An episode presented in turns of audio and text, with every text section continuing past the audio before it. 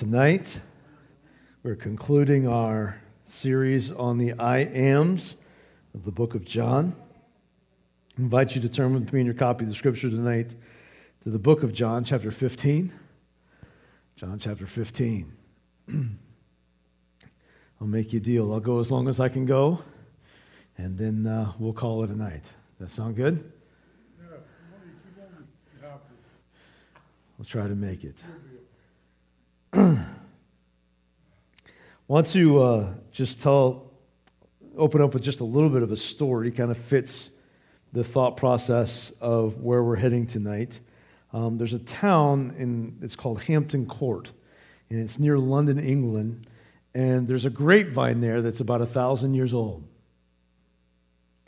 Um, the grapevine has one root, which is at least two feet thick and uh, some of its branches um, are over 200 feet long. Despite the age, the vine produces several tons of grapes each year. Although some branches are smaller than the 200 feet from the main stem, they still bear sweet, delicious fruit because they're connected in to this big vine. Life flows from the single root out through the vine, bringing nourishment and strength to all of the branches that are attached to it. And thus we have the thought process as a visual tonight as we look at this I am statement where Jesus says, I am the true vine. I am the true vine. Jesus promises that same illustration thought for us that he is the true vine bringing life to each of the branches. The purpose of the vine is to bring nourishment in order that the, the branches themselves might produce fruit. And when they are separated from the vine, the branches will then wither and die because there's no life giving substance to them on their own. Uh, the vitality of our spiritual life also is in our ability to connect with God, who is the true vine. So, tonight, each of us, we're going to answer two questions tonight. Um, the first one is this Is the life of Christ flowing within me? Is the life of Christ flowing within me? And then the second one is this if I am connected to the vine and I'm joined together with Christ, how much fruit am I producing in my life? How much fruit am I producing in my life? Is there no fruit? Is there some fruit? Is there abundance of fruit? Those are some of the things we want to talk about this evening to kind of lay a, a pattern for you. We're going to look in the scriptures tonight. We're going to start in this passage in John 15. And I want us to begin reading in verse 1.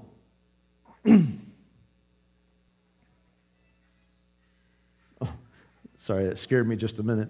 Um, man, what in the world? What's going on with the heater? Um, so, anyway, sorry.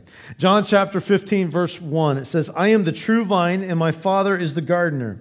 He cuts off every branch in me that bears no fruit, while every branch that does bear fruit, he prunes so that it will be even more fruitful. You are already clean because of the word I have spoken to you. Remain in me, as I also remain in you. No branch can bear fruit by itself, it must remain in the vine. Neither can you bear fruit unless you remain in me. I am the vine, you are the branches. If you remain in me and I in you, you will bear much fruit. Apart from me, you can do nothing. If you do not remain in me, you are like a branch that is thrown away and withers. Such branches are picked up, thrown into the fire, and burned. If you remain in me and my words remain in you, ask whatever you wish and it will be done for you. This is to my Father's glory that you bear much fruit, showing yourselves to be my disciples. Okay, tonight I want us to, to look at that first question Is the life of Jesus flowing through me? The thought process here is that Jesus is the source of life. Jesus is the source of life. He tells his disciples here, he says, I am the true vine. Have you ever wondered why Jesus says some of the things he does? Uh, I know that there, there may be a moment in, in, in, your life and when, when something's happened and, and where Jesus speaks something to you and you're like, wow, that, I don't know about that one. It doesn't make a whole lot of, well, kind of having a hard time thinking about that. Um, I think we all kind of go through that, but I think sometimes we, we miss this point because there's some things in this that maybe we miss about this section of Scripture. I want to kind of go through this a little bit with you. If you remember right, this is the night of Jesus' betrayal. John chapter 15 is set. That's the setting of this evening. Um, the disciples have been in the upper room. They've celebrated the Passover with Jesus. He, Jesus has washed their feet. He has um, spoken to them about the events that are about to take place. After a great deal of discussion with the disciples, Jesus ends chapter 14 by saying, Come now, let us leave.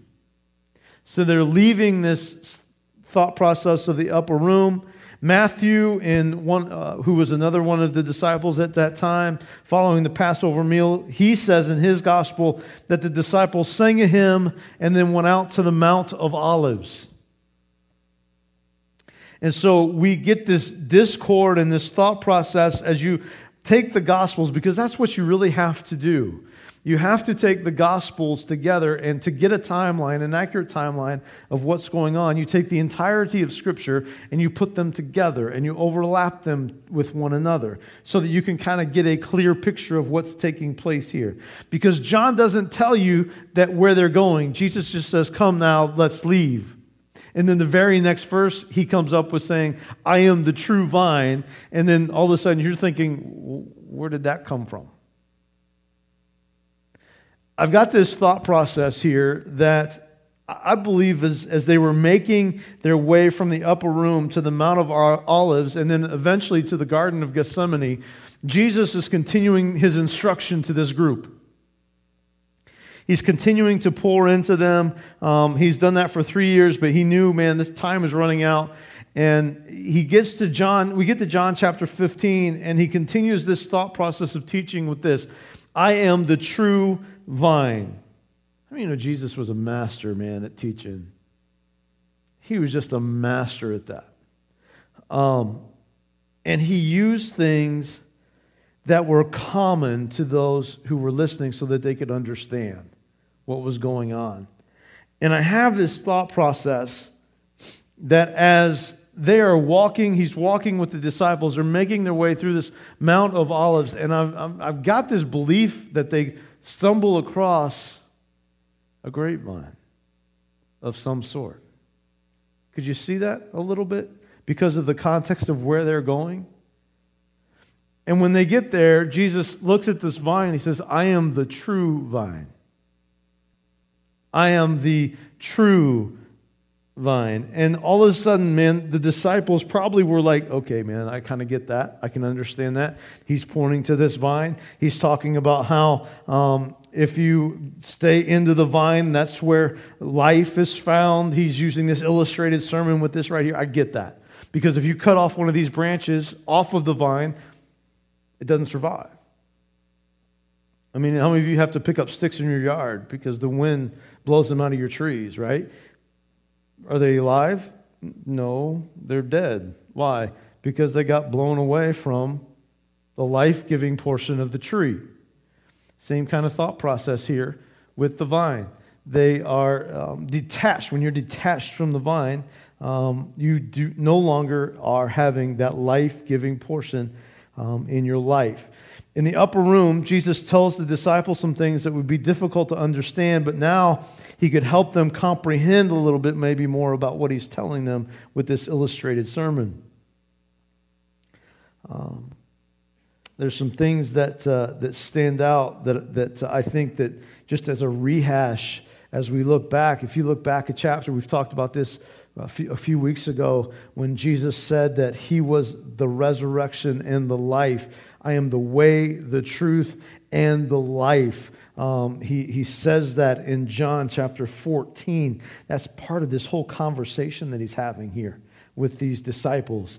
Um, that second part, he talks about the Holy Spirit, that now the Holy Spirit was going to come and, and he was going to dwell and be in them, not just with them, but he's going to be in them. That's the conversations that Jesus is having with these guys on this so this last moment before he's going to be handed over to the, the Romans to be crucified. This is his last moment with these guys. And, and those are some of the things he feels like it's important to say. Hey, don't be troubled. Don't let your heart be troubled. Don't fear. It's going to be all right. I'm the way, the truth, and the life. I'm the one. Believe in me. And he's telling them all these things. The Holy Spirit's going to live in you, not just be with you like he was now and before. He's going to live in you. How cool is that going to be? And as he's leaving and he sees this grapevine, he thinks, he, he comes to these disciples with this thought that maybe ties all of this together. I'm the way, the truth, and the life. See that vine right there? I'm the true vine. Because that vine gives life. And just remember what I said just a few minutes ago, guys? That I'm the way, the truth, and the life. And if you want to believe that I'm the life, I'm the source of life, it all starts right here. I'm, the, I'm this vine. I'm the true vine. And there's only found life in me. Um, have you ever seen um, a celery stick that's kind of been to its last days? It's kind of on its last limb kind of deal, right? And it looks kind of bad. Have you ever taken that thing and put it in water and saw what happens to it? It kind of almost kind of brings a little bit of life back to it. Um, there was a science experiment that a kid did one time, and he had that celery stick and he put it in this um, glass of water with red food coloring in it and he, he put the, the celery stick down in it. And what happened was that celery stick began to kind of expand. When it was shriveled up before, it kind of began to expand because the water was giving it life. And as you pull that out of there, inside the little veins of the celery, you see this redness from the food coloring of where that water was invested into that, that uh, piece of celery. Jesus is trying to get them to think of this kind of thought process. You were once dead but man, I'm going to bring you life. And that celery thing with the water was temporary. This is permanent, this is eternal. Everyone in living in Jerusalem, and even these rough fishermen and these 12 disciples who were a mosh of guys, would have understood the, the illustration here about the vine about what was taking place in the vine. I'm not much of a gardener type person, but I even get the illustration of the vine in the fact that if I am not tied into that, I don't produce any kind of fruit. And I don't, there's no life in that. Jesus said um, that I am the source of life. I am the true vine. First John chapter 5 says it this he says it this way and this is the testimony god has given us eternal life and this life is in his son. He who has the son has life. He who does not have the son of god does not have life. I think john got that principle. And so now before we move any farther i want us to kind of tackle that question in our minds tonight that we posed, that first question is the life of Christ flowing through us? If you've accepted Christ and you're into that vine and you repent, have repentance of heart and you have shown yourself to be a disciple of God, then yes, that life is flowing through you. Romans 6:23 says the wages of sin is death but the gift of God is life life.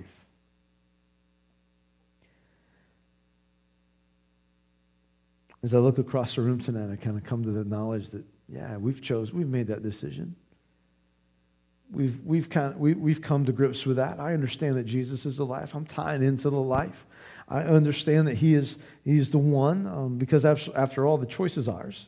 He doesn't force us to graft in. The choice is ours. And I've recognized that He is the true vine. And so that leads me to the second part of that is how much fruit is being produced in my life. And that's probably where we're going to spend most of our time here tonight, um, and probably most of our discussion. Um, if you are connected to a life source, in this case, an eternal life source, the believer, the, the purpose for us then is to produce fruit. There's a principle, we talked about it last night in our youth group, um, my message to the youth group last night. We talked about Zacchaeus. Remember Zacchaeus? Zacchaeus was, a, you remember the song? Zacchaeus was a wee little man. A wee little man was he. Climbed up in, I'm not going any farther. Um, you're like, thank you. I appreciate that. Um, but anyway, um, Zacchaeus was this really short guy. And um, this story is really kind of amazing if you really think about it. And I talked about this to the kids. Jesus was the rock star of his day. I don't know how else to say that. Everywhere Jesus went, man, there were people following, him, not just hundreds, I'm talking thousands. I mean, you think about it just for a minute. Whenever he sat down, and there were how many people that followed him that he fed with five loaves and two fish? 5,000 men. Men. Plus women and children. So there are multiple thousands, at least very many hundreds and thousands of people following Jesus all the time. If you read throughout the gospel, whenever I read about Jesus wanting to get away, what did he have to do? He had to break away early in the morning to break away from the crowd before everybody kind of got up and got going, and he went up into the mountain to pray, right? That was his pattern. And whenever he came down off the mountain, it seemed like everywhere Jesus went, man, there was just like this following of people.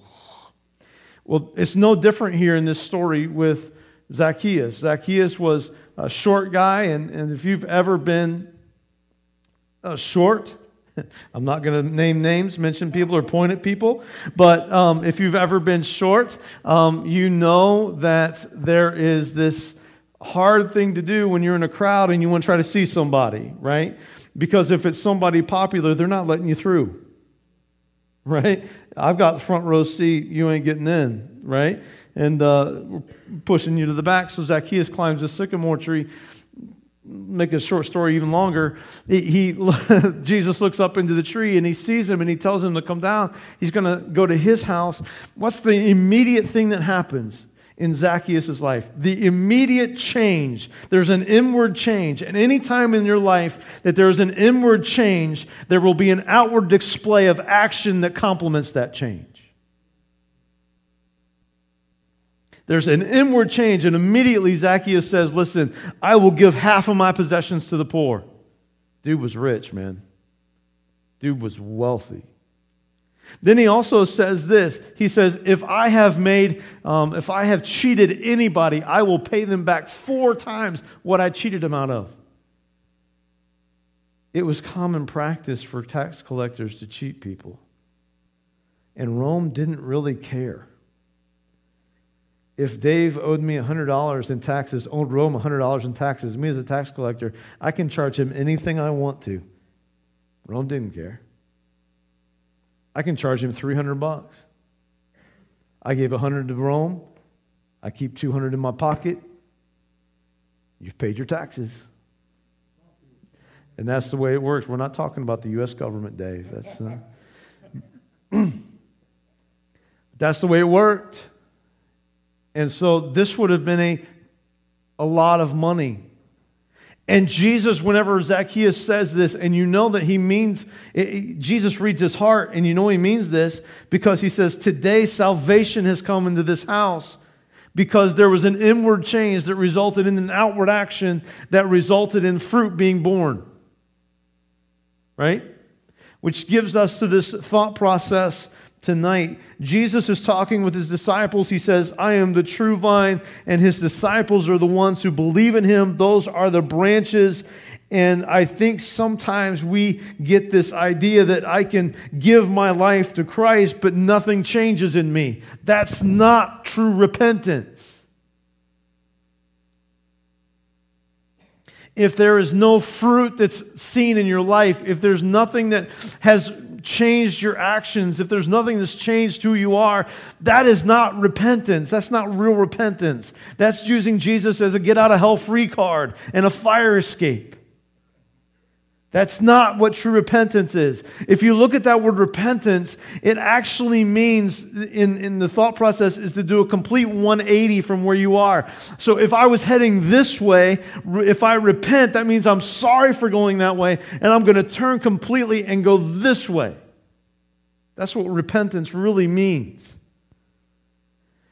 And so, if repentance is happening in you, then there has to be, if, if you've come to Christ and you have connected into that vine, you've connected into that life, there ought to be some kind of outward action. It may not be all at once, there may not be a whole lot of fruit all the time. I think sometimes we kind of get this thought process of quantity, right? Someone gives their heart to the Lord, and we expect them to be this huge bush when in fact maybe they've got a few grapes they're growing. They've got a few things that they're doing. We're going to get into that a little bit tonight. We're going to talk about those things. But I think that there ought to be something that's different about you. I get confused when I see people come and pray a prayer of repentance, but when they walk out, they're never changed. They go right back into the same lifestyle of sin. They go back into the same thought process. And some of it is because I'm, I'm, okay, I'm going to get up on my soapbox just for a minute. Some of it is because sometimes we don't do a great job of discipling.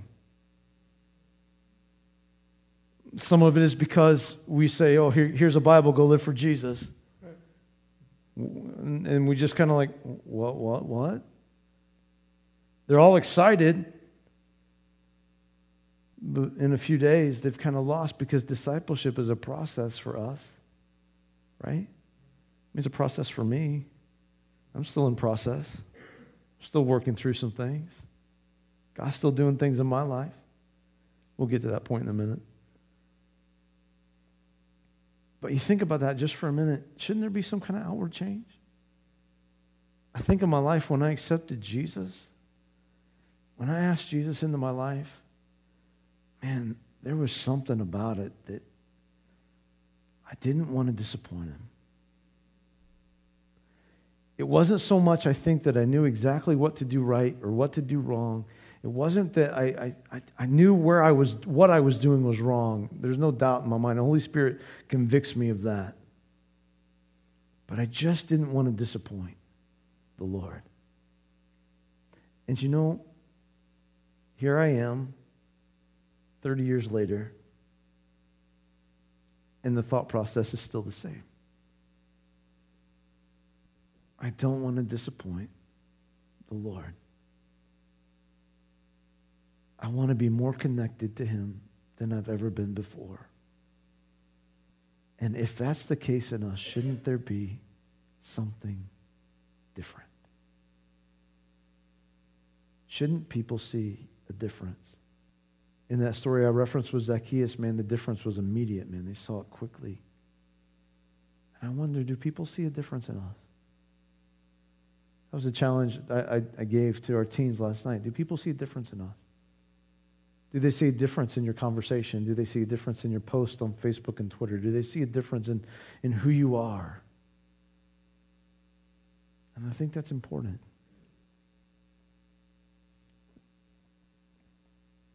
You know, as you look at this thought process of fruit and, and we answer that question um, as to how much fruit is being produced in our life, um, you know, the idea here, I think, is, is not so much that that fruit deals with your salvation per se, um, because I was saved the day I connected to the vine. The fruit has to deal with some other things and, um, that are a part of my life. I want to give you three things um, that I think help us to identify some of the fruit thought processes, if you will. Okay? Um, now, you may think of things that are um, action based, and they may be specific, um, like working in such and such area of ministry. That's, that's fruit. Oh, yeah, I mean, it can be. But I'm going to paint a broader brush tonight, okay? Because I think it's more than that. I think it's bigger than that. And so tonight, I, I want us to hit some of this thought process um, of what this kind of looks like. I think that there are three aspects of this. I think the first thing, as far as fruit, that Jesus talks about in, in the Word is this the fruit of obedience. I think there's a fruit of obedience. Obedience in not just one area of your life, but every area of your life. Obedience to the Word of God, obedience to the voice of God, obedience to whatever He tells you to do that you'll walk into and do. Um, I think obedience is a huge, huge thing that really um, is, if we're all called to be fruit inspectors, if you will, obedience is a big one for me as I inspect the fruit of my life. Is my life walking in obedience to what God wants me to do? Whether that's on a big scale, a small scale, or no scale, whatever that is, is my life, am I doing the things that God wants me to do? Am I called to obedience? The second one is this I believe that we see fruit that there, I believe in, in the scriptures taught that we see fruit when we are reproducing other believers. Now, before we break off on that tangent, I want you to understand none of us in this room can save anybody. That's not what I'm saying. Um, Jesus is the only one who saves, He's the true vine. But what I am saying is this I had a, a class in college, and it was a personal evangelism class and the teacher that taught it, man, he was he was a really cool guy. Um, he would uh, he would have this saying, and uh, you've probably heard it before, but he would say it with passion. I mean, he, every every uh, class session he would preach a sermon to us. I mean, he was just ah, you know that guy, and we'd be up on the desk, and he he'd come up to me and says, "You can lead a horse to water, but you can't make him drink, but you can sure make him thirsty." And, uh, and I remember him getting them, yeah, we know, amen, you know, class, you know. So, and he would say that at least, it seemed like once a week. He would always say that. You can't lead a horse to water, but you can make him thirsty. You can't make him drink, but you can make him thirsty. And I guess my question is if there's fruit in my life, how thirsty am I making people for Jesus? Do people see enough of Jesus in me through my actions, through my words, through what I'm doing, through my life, that it draws them to a place of wanting to connect to Him as well. Because I think that's where we see some, that's one of the things He's talking about when He talks about fruit. Finally, in this, I think that one the other thing is something that you'll probably connect with and you'll be like, oh yeah, the fruit of the Spirit. I think those are things that need to be growing in our life love, joy, peace, uh, patience, kindness, goodness, faithfulness, gentleness, self control. Those are things that need to be evident in our life. And it's not just, I, think sometimes we, we look at that and we think maybe it's just one of those, but I want to look at a couple scriptures tonight, and then we're going to kind of take a minute, and then we're going to look at the different kinds of branches that he that I think are, are mentioned here. Um, Matthew 7, 16 through 18 says this By their fruit you will recognize them. Do people pick grapes from thorn bushes or figs from thistles? Likewise, every good tree bears good fruit, but a bad tree bears bad fruit. A good tree cannot bear bad fruit, and a bad tree cannot bear good fruit. Jesus says that you will recognize people by their fruit. You know, what was one, what's one of the major warnings that is given toward the end times teaching in Scripture? Beware of wolves in sheep's clothing. Beware of false teaching, right? So, and, and I believe that's completely true. Obviously, I believe that's completely true. So, what do you think is one way that we can make ourselves aware of wolves? Reading the Bible. What's that deal with? Obedience. We're talking about fruit, Obedience. What's another way? Remain dedicated to the Lord in prayer. That's another thing. Keeping those things in our life. Growing in these things in us.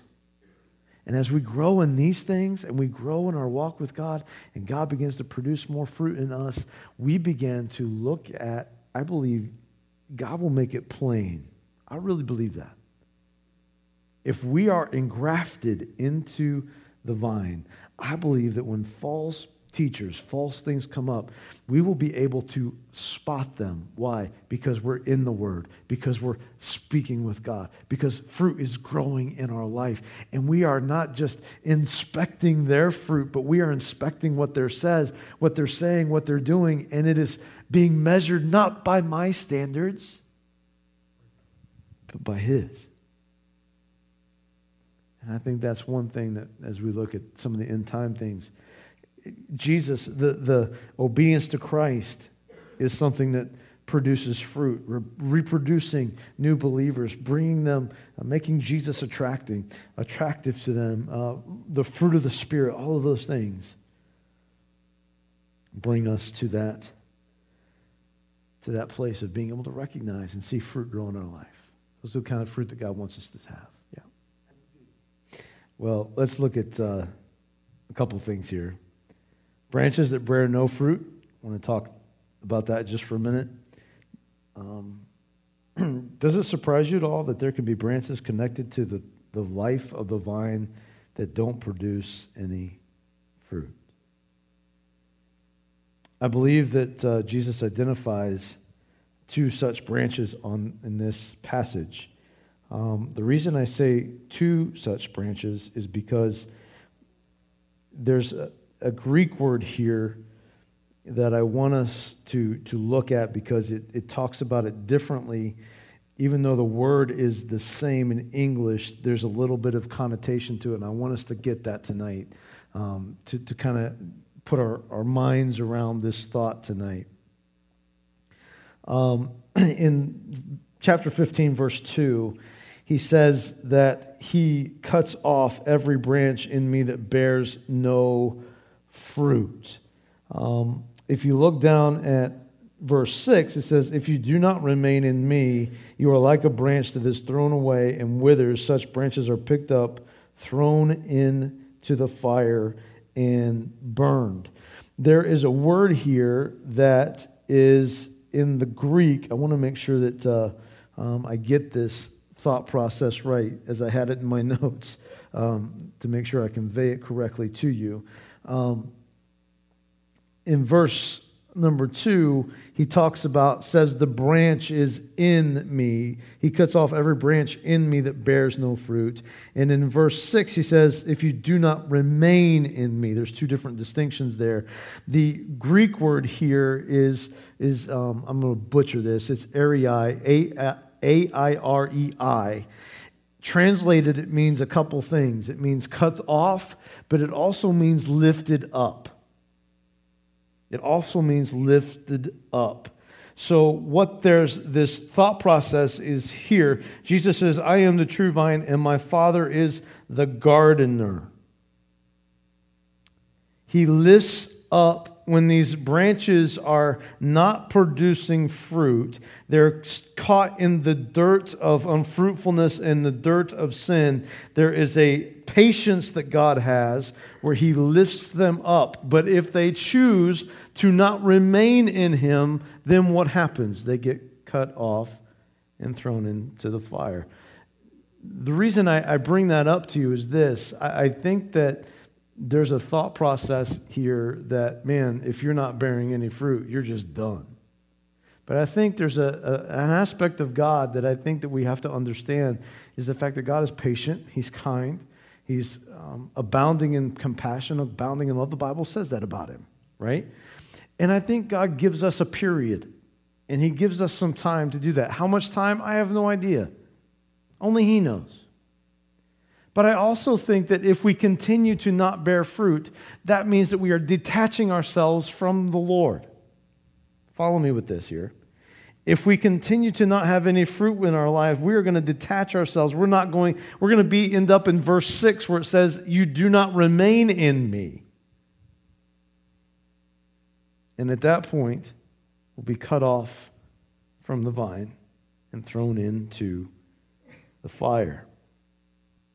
I believe it's important for us to understand that for the believer, unfruitfulness is not an option.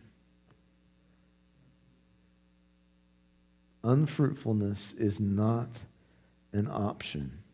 God is patient with you, yes, but unfruitfulness is not an option.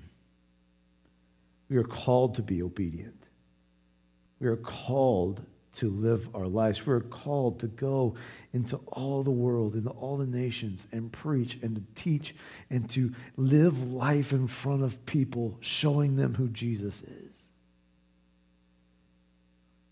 We're called to have the fruit of the Spirit grow in us. And if I'm being unfruitful, there's a time if I continue that thought process, if I, as I read this scripture, if I continue that thought process, what happens? I will break off from the vine. But you cannot stay in the vine and be unfruitful. Can't be permanent. Let's talk about the second group briefly. Um, the produce some fruit. Um, now, not all branches are as fruitful as others, as I talked about earlier. We are all works in progress. Some people you look at their life and man, you see bushels of fruit. Some people you see maybe a peck of fruit. Some people you look at their life and you see an abundance of stuff. Sometimes you just don't see a whole lot of fruit at all. But I, I want us to understand to not confuse quantity and quality in this. A believer is joined to the vine. The life of Christ within the vine is what produces the fruit. Therefore, any fruit produced in my life through obedience, reproduction, or the fruit of the Spirit is all good fruit. Christ's life in me will not produce inferior fruit. However, each of us, as branches, can restrict the quantity of fruit that is produced in our life. Jesus said this He says, Every branch that does bear fruit, he prunes, that, do, that does bear fruit, he prunes so that it will be even more fruitful. You are already clean because the world that has spoken to you remain in me as I also remain in you. No branch can bear fruit by itself, it must remain in the vine. Neither you can bear fruit unless you remain in me. So, what is it that restricts the production of our fruit? Can I spell it for us? Y O U. Another way to say that, I'm not going to spell self because that just doesn't fit the thing. But self us. It restricts us. We love Christ. The Spirit of God's in us. His fruit is evident in our life, but from time to time, more maybe for some than for others, we stop relying on Christ. We stop relying on His life within us and we try to do things on our own strength. What did Jesus say? No branch can bear fruit by itself. Those times we stop depending on Christ, we rely on our own strength and ability, it's that those times that the branch becomes unable to continue to produce fruit. So, what does the Father do? Prunes. Have you ever been pruned? Exactly. Ouch. It's been my experience that pruning is painful. But it's also been my experience that pruning is productive. And when the things are pruned back, when branches are pruned back, more fruit is really produced because of that. Um, Hebrews chapter 12, verse 7, uh, 7 and 11, um, read verse 7 and 11, said this Endure hardship as discipline. God is treating you as sons. For what son is not disciplined by his father? Verse 11 No discipline seemed pleasant at the time, but painful. Later on, however, it produces a harvest of righteousness and peace for those who have been trained by it. Pruning is not fun, but it's always productive. And those things in your life that are unfruitful, if you'll surrender those to God, God will prune those away. And you'll begin to find those things to be fruitful in you again. And the more fruit you will produce. Got to move on. Time won't allow me to spend any more time there, but the last group is those, the branches that produce an abundance of fruit. Um, Jesus said in verse 5 of John 15, He says, I am the vine, you are the branches. If a man remains in me and I in him, he will bear much fruit. Apart from me, you can do nothing. Um, these branches here have been properly um, trained through the dis- discipline of pruning. They have crucified themselves. They've learned to to live in Christ and that apart from Him they can do nothing. Let me give you a couple of scripture references. Um, actually, one different one from the passage I gave you. It's in Galatians 2, verse 20. It says, I have been crucified with Christ, and I no longer live, but Christ lives in me. The life I live in the body, I live by faith in the Son of God who loved me and gave himself for me.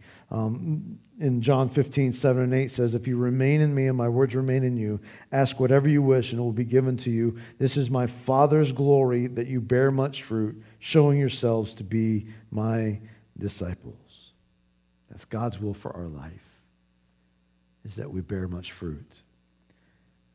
So tonight I close with the questions that we started with. Is the life of Christ evident in you, flowing in you? and how much fruit are we bearing? And tonight, as we close in prayer, we want to lift up this uh, lady. What's her name, Jimmy? First name? Brenda. We want to lift up Brenda tonight before the Lord. So, as we close, I want you to um, just take that evaluation. How much fruit is in my life? And then we're going to pray for Brenda as we close tonight. Father, I thank you, Lord, for uh, the time we've spent together this evening.